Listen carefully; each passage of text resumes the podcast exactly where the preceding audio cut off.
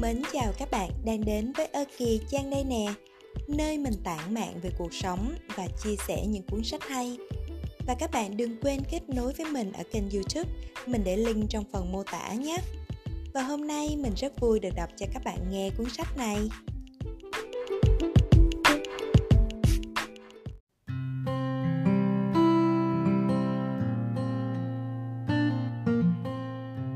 Ai hiểu được hai chữ vị tha?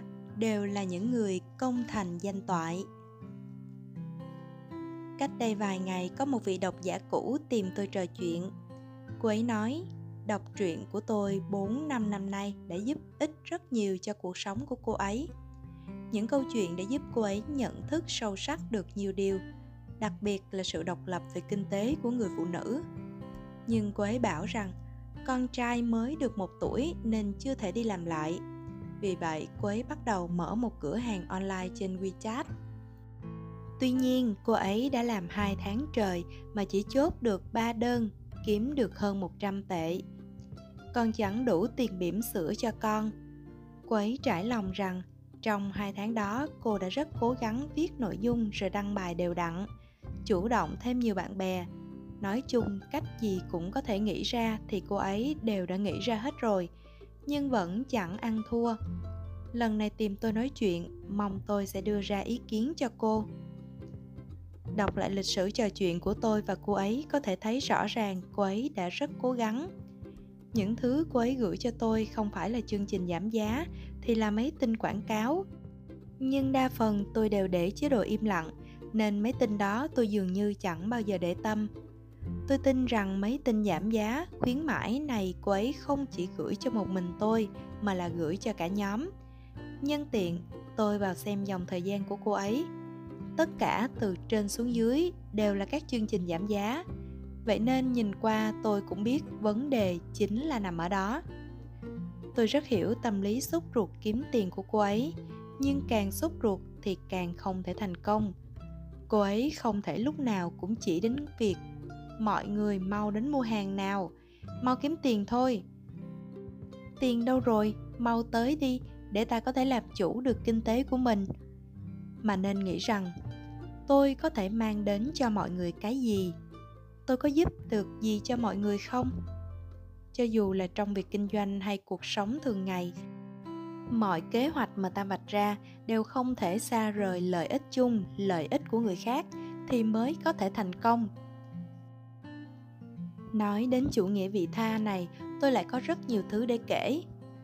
Năm ngoái, tôi đã dành cả năm trời để lập ra các trang fanpage của mình. Chúng tôi có một quy định chung trong tất cả các nhóm. Đó là trong nhóm chỉ được đăng những bài có nội dung liên quan đến vấn đề học tập, nghiên cứu, không được đăng bài quảng cáo. Tuy là fanpage của mình, nhưng tôi chưa bao giờ đăng bài giới thiệu hay quảng bá sản phẩm đá quý ở trong nhóm bởi vì tôi muốn tạo ra một môi trường mà mọi người sẽ chỉ nói về việc học mà thôi. Các học viên trong nhóm đều tuân thủ nội quy, hiếm có người nào vi phạm. Nhưng có rất nhiều người ngoài việc học ra, có lẽ cũng đang bán hàng online trên wechat. Trong nhóm lại nhiều thành viên như vậy, quả đúng là màu mỡ. Ai mà không ham cho nổi. Chính vì thế cũng có mấy học viên thường xuyên nhắn tin hỏi riêng tôi có thể cho bạn ấy đăng bài quảng cáo hay không? Càng ngày càng nhiều người hỏi vấn đề đó. Tôi cảm thấy đã đến lúc mình nên nói rõ cho mọi người một logic thế này. Ban đầu, mọi người tham gia nhóm đều là vì muốn được cùng vãn tình, chia sẻ và học tập. Những thành viên trong nhóm đều biết chúng tôi có một quy tắc, đó là không được đăng bài quảng cáo lên nhóm. Nếu ai đó được tôi cho phép thì càng chứng tỏ tôi là người không có nguyên tắc. Thử hỏi mọi người sẽ tín nhiệm một người không có nguyên tắc là tôi sao? Khi đã không tin tưởng tôi, đồng nghĩa với việc không tin tưởng nhóm mà tôi lập ra. Mà đã không tin rồi thì đăng bài quảng cáo lên đó liệu có ý nghĩa gì? Nếu mọi người chưa biết gì về bạn, càng không nói đến việc tin hay không tin bạn bỗng một ngày bạn đăng vào nhóm bài quảng cáo thì rất nhiều người sẽ cảm thấy bạn đang làm hỏng bầu không khí học tập của nhóm. Để một bài quảng cáo xuất hiện trong một nhóm học tập, vậy thì người ta không những không mua đồ cho bạn, mà ngược lại còn có ấn tượng xấu về bạn nữa. Trong số đó có cả tôi. Tôi sẽ cảm thấy rằng nội quy đã rất rõ ràng. Vậy mà bạn lại cố tình phá vỡ nội quy ấy. Như thế không phải là đang làm khó người khác hay sao? Bạn bè tôi cũng có rất nhiều người kinh doanh online trên wechat. Nhiều người trong số đó thực sự đã rất nỗ lực, ngày nào cũng chủ động kết bạn với rất nhiều người, rồi đi khắp các hội nhóm để đăng bài quảng cáo. Trên trang cá nhân của mình cũng đăng toàn những bài viết vô cùng tâm huyết. Nhưng thực tế thì sao? Có khi một, hai tuần mới bán được một đơn hàng bởi vì họ đã nỗ lực sai cách. Kết bạn với nhiều người như vậy nhưng cuối cùng vẫn chỉ là những người xa lạ. Trong khi bây giờ, ai cũng nâng cao tinh thần cảnh giác. Thử hỏi có mấy người vì kết bạn rồi mà sẽ chốt đơn mua hàng cho bạn? Thật ra, những người thành công trước nay đều chưa từng áp dụng phương pháp thiếu hiệu quả ấy để đạt được mục tiêu. Thay vì đăng tin quảng cáo vô ích, họ sẽ cung cấp những thứ mang lại giá trị cho mọi người, thành tâm giúp đỡ người khác, dần dần gây dựng được niềm tin rồi cuối cùng mới tạo ra một cộng đồng kinh doanh tích cực mà trong đó họ là trung tâm. Một năm trước, tôi thường xuyên ngẫm nghĩ, làm thế nào để gặp được quý nhân? Làm thế nào để quý nhân ra tay giúp đỡ mình? Thực ra bản thân câu hỏi này đã có vấn đề rồi. Trong mắt mọi người người như thế nào thì được gọi là quý nhân? Người có năng lực, có tiền của nếu thật sự có quý nhân, thì những người như vậy chắc chắn sẽ vô cùng bận rộn. Nếu không, thì sao họ có thể trở thành người có năng lực tiền của được chứ? Hơn nữa, chắc hẳn rất nhiều người cũng đang xếp hàng dài để cầu xin quý nhân giúp đỡ. Thử hỏi bạn có gì đặc biệt hơn người để quý nhân phải chọn bạn? Hãy cho họ một lý do để giúp bạn đi. Nhiều người cứ quay cuồng trong suy nghĩ, làm thế nào để gặp được quý nhân? Làm thế nào để quý nhân giúp đỡ mình? Cho mình vốn liếng, giúp mình mau chóng thành công. Suy nghĩ ấy thật không hề xấu. Nhưng quý nhân sở dĩ trở thành quý nhân là vì họ đủ hiểu biết, đủ tin tưởng. Bạn nghĩ những người như vậy dễ dàng để bạn lợi dụng đến vậy sao? Khi một quý nhân biết bạn đang tiếp cận họ để mưu cầu lợi ích cá nhân, bạn nghĩ họ sẽ nhiệt tình giúp đỡ bạn hay có khi đến người cũng chẳng bao giờ được thấy mặt. Vậy mới nói, có rất nhiều người dù đã rất nỗ lực, cố gắng, nhưng vẫn không gặp được quý nhân là bởi vì tư tưởng và cách thức đã sai ngay từ đầu.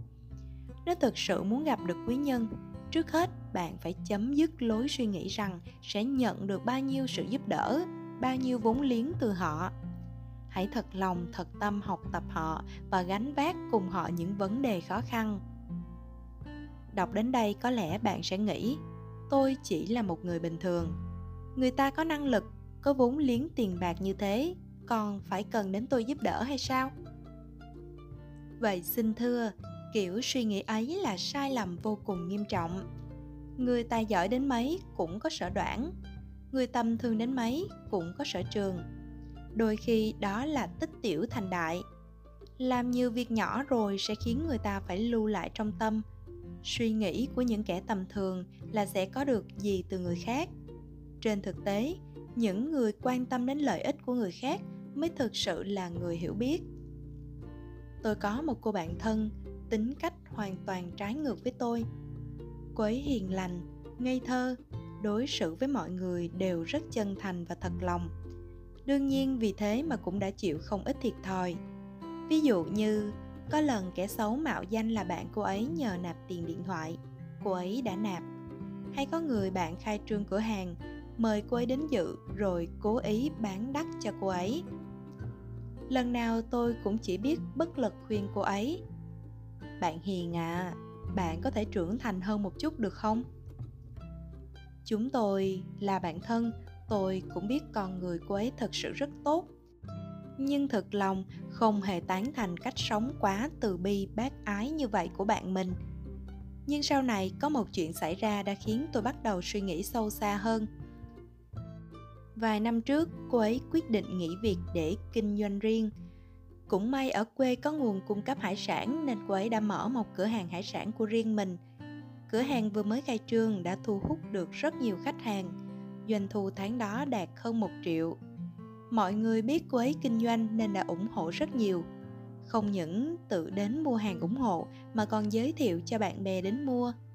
Cô ấy bận biểu đến nỗi tay chân không được nghỉ ngơi, nở một nụ cười rất tươi, nói, tớ cũng không ngờ việc kinh doanh lại tốt đẹp như vậy. Mọi người đúng là quá tốt với tớ rồi. Điều đó khiến tôi nghĩ ngợi hồi lâu. Ngày trước tôi vẫn luôn cho rằng với cách sống lương thiện như vậy của cô bạn thì chắc chắn rất dễ bị lừa. Nên vẫn thường nhắc nhở cô ấy rằng không cần phải đối xử quá tốt với người khác.